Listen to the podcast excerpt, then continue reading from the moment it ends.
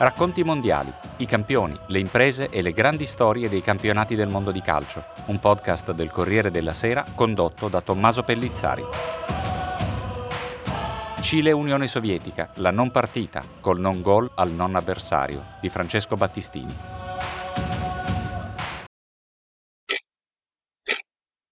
Ci vollero 17 secondi e 10 passaggi per conquistare la qualificazione ai mondiali e perdere la faccia. Cile-Unione Sovietica durò solo 17 secondi il 21 novembre 1973 e fu una non partita. 1-0 sul campo, 2-0 a tavolino, con un solo inno eseguito, quello cileno. Contro un non avversario, perché i russi non si presentavano mai all'Estadio Nazionale di Santiago. Con un non gol, perché a difendere la porta sovietica non si mise mai nessuno. Fra non abbracci, perché qual è il calciatore che vuole vincere così? E con l'arbitro austriaco che fischiò subito la fine perché aveva già visto abbastanza. E col numero 19 che aveva segnato, il capitano Francisco Valdés Muñoz, detto El Chamaco, di corsa negli spogliatoi a vomitare per lo schifo e per la vergogna. Coi 20.000 tifosi cileni sulle gradinate che fingevano di esultare e intanto cercavano di infilarsi nei sotterranei, pattugliati dalla soldataria del generale Pinochet, per sapere qualcosa dei 7.000 detenuti là sotto. Tutto era una pagliacciata in campo, tutto era una tragedia nella pancia dello stadio di Santiago. Questo è Francesco Battistini, inviato del Corriere della Sera, che racconterà questa storia con me. Sopra si giocava per finta, ma da basso si torturava davvero. Col suo golpe Pinochet aveva chiuso la via cilena al socialismo, bloccato la nazionalizzazione del rame e le riforme agrarie che tanto spaventavano gli investitori americani aveva spazzato via il Parlamento eletto democraticamente, assieme al governo rosso del presidente Salvador Allende ucciso da una pallottola di AK-47. Santiago, 11 de septiembre de 1973. Las Fuerzas Armadas y Carabineros de Chile declaran que el señor presidente de la República debe proceder a la inmediata entrega de su alto cargo a las Fuerzas Armadas y Carabineros de Chile.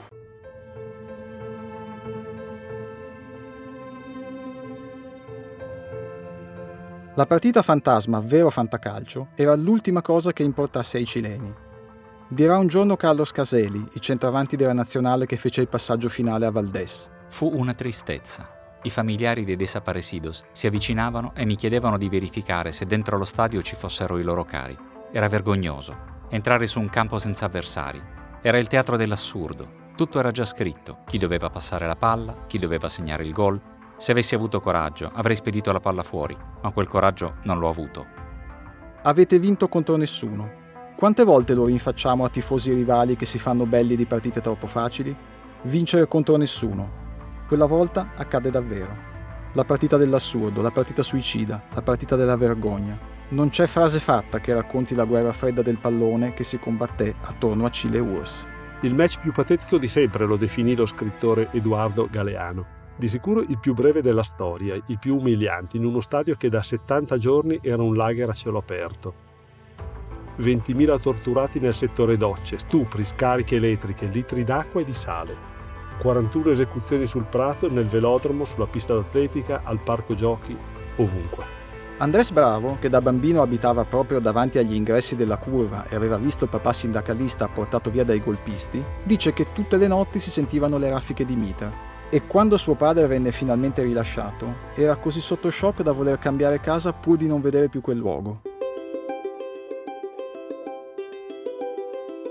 Il cantautore Victor Hara, al quale oggi è dedicato lo stadio, fu trovato con le mani tagliate dai suoi aguzzini che prima di ucciderlo l'avevano irriso. Su, cantaci una canzoncina adesso.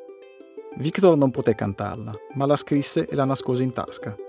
A trovargliela addosso fu sua moglie Joan, quando ripescarono il cadavere in un torrente. Si intitola Estadio Cile e suona così. Siamo in 5.000 qui, in questa piccola parte della città.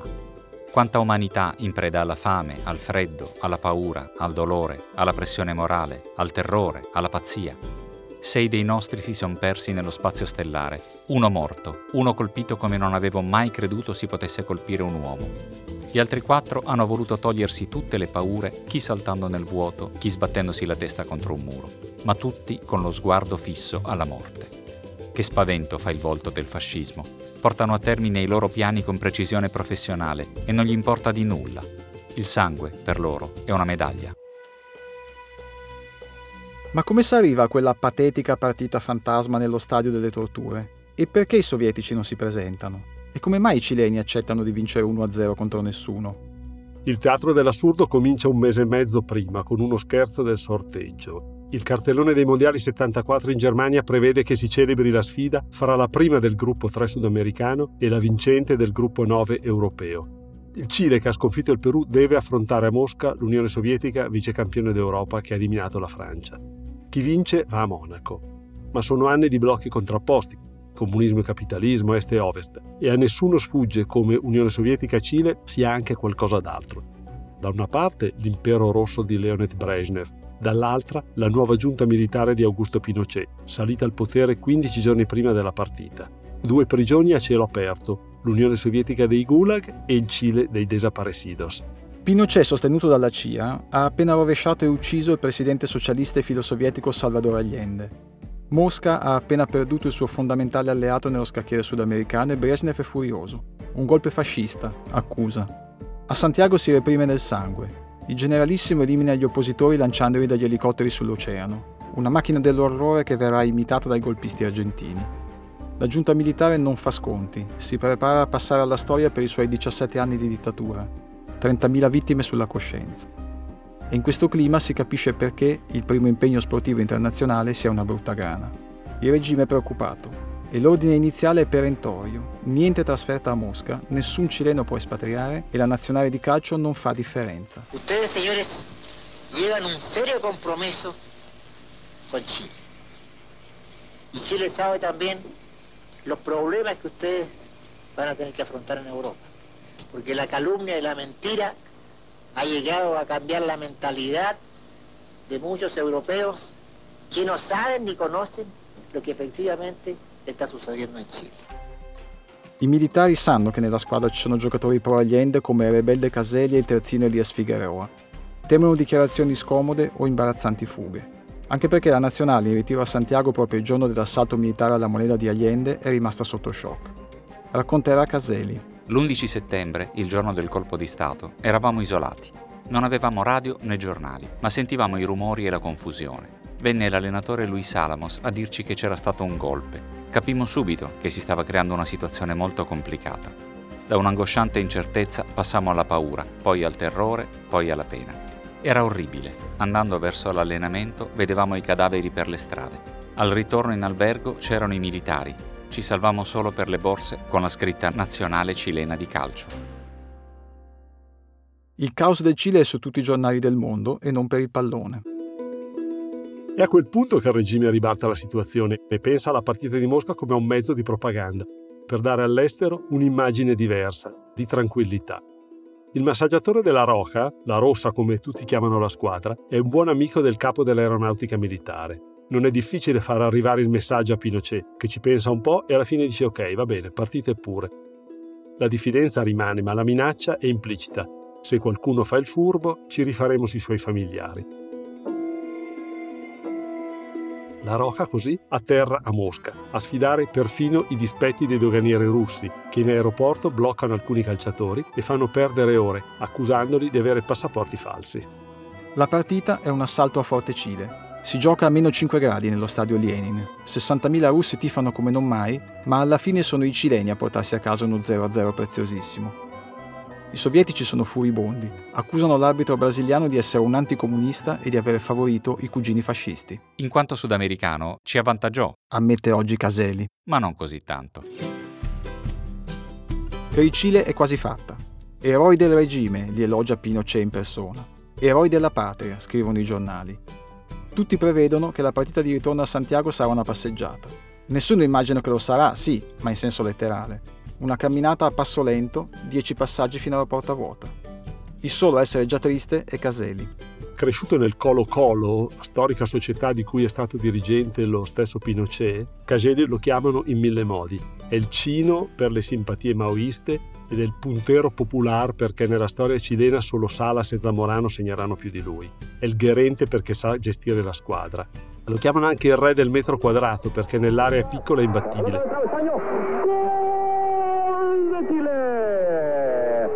Carlo Castelli! Ora Caselli si sente un gerente senza poteri, un re in catene, un ostaggio la sua famiglia è sotto minaccia, gli tocca essere una bandiera contro vento. Riassumerà il suo compagno di squadra, Leonardo Veliz, pure lui socialista e figlio di operai. Difendere i colori del Cile ai mondiali ci dava molta gioia, ma anche molta sofferenza, perché questa casacca rappresentava un governo che aveva fatto scorrere tantissimo sangue, rosso, come il colore della nostra maglia.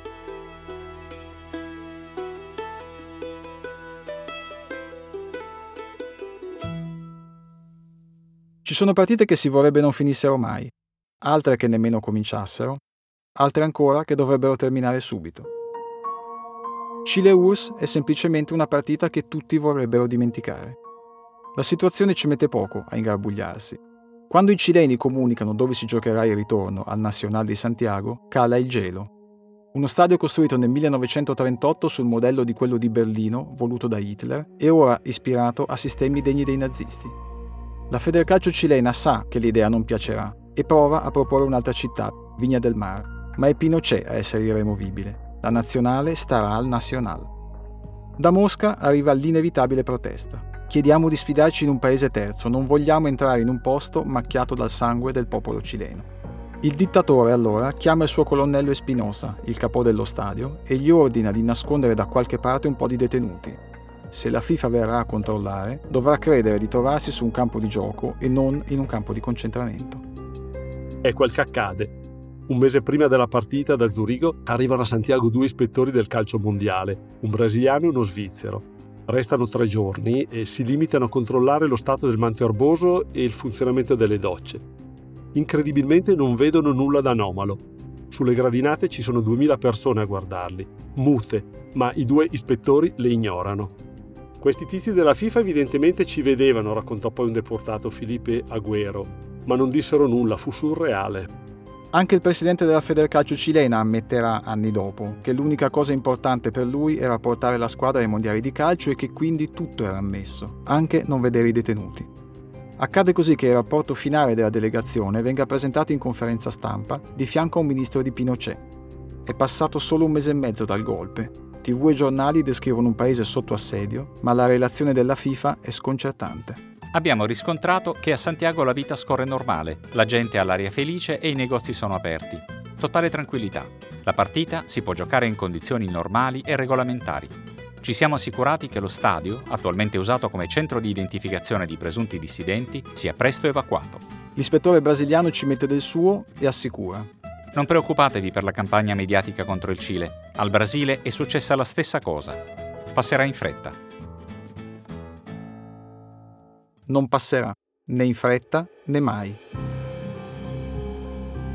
Scoppia il caso diplomatico. È un rapporto di parte, denunciano i sovietici.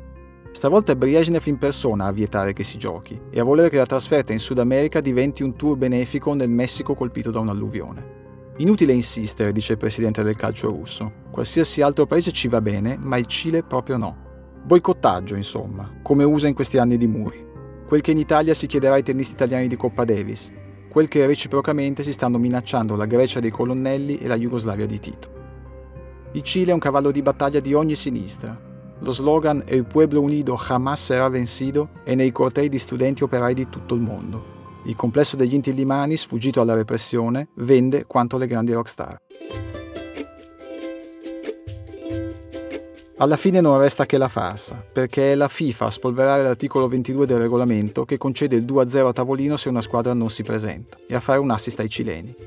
Caselli se ne esce con parole di cui si pentirà. Per me i russi hanno solo paura di essere eliminati. Ma anni dopo gli darà ragione il difensore sovietico Lovtchev, se all'andata avessimo vinto, forse saremmo andati in Cile. Però, perché la FIFA calò le braghe? Qualcuno ancora oggi si ricorda che il suo presidente era un inglese molto conservatore, Stanley Russ, che forse fece andare le cose in quel modo nella segreta speranza che l'espulsione dell'Unione Sovietica spingesse a un solidale boicottaggio dei mondiali anche la Bulgaria e la Germania Est, comuniste e qualificate, lasciando campo libero all'Inghilterra che era già stata eliminata. Sir Russell una volta gli domandò provocatorio un giornalista moscovita: Lei avrebbe fatto giocare la nazionale inglese a Dachau? Dirà il centravanti Caseli. Fu una grande colpa guardare e non fare niente. Oggi in Cile non c'è giocatore che non sappia che cosa è successo in questo stadio. Io sono stato un buon calciatore, ma mi sarebbe piaciuto essere prima di tutto un buon essere umano.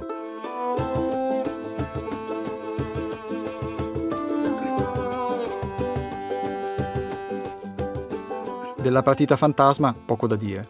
Il regime ritarda il coprifuoco alle 11 di sera. Chile-URSS senza l'URSS comincia alle 6 e mezza e finisce in 17 secondi.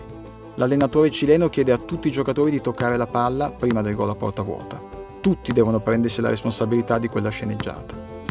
Il giornale dei comunisti francesi, arrabbiato anche perché la Russia aveva eliminato i transalpini, titola Pinochet ringrazia. Il generale ringrazia davvero la FIFA con un telegramma, anche se in Germania il Cile verrà subito buttato fuori e Caselli passerà alla storia come il primo calciatore espulso con la nuova regola dei cartellini rossi. Anni duri, il centravanti nauseato andrà poi a giocare in esilio in Europa. Tornerà per stare con la famiglia un giorno gli toccherà pure andare alla moneta a farsi prendere in giro da Pinochet. Si metta alla mia destra, si sentirà dire dal dittatore alla foto di rito, così almeno una volta vedranno tutti che è più a destra di me. Il centravanti si vendicherà qualche anno dopo, quando si tratterà di cacciare il generale con un referendum. Porterà in tv la madre torturata dal regime ed esorterà il popolo a votare no. Oggi allo stadio di Santiago c'è un pezzo di curva che ad ogni partita rimane vuoto, transennato, illuminato chiuso in una vetrata, come fosse un museo. È il settore 8. Ricorda i 20.000 deportati su questi spalti. Le panche di legno sono quelle di allora e fa ancora male guardarle.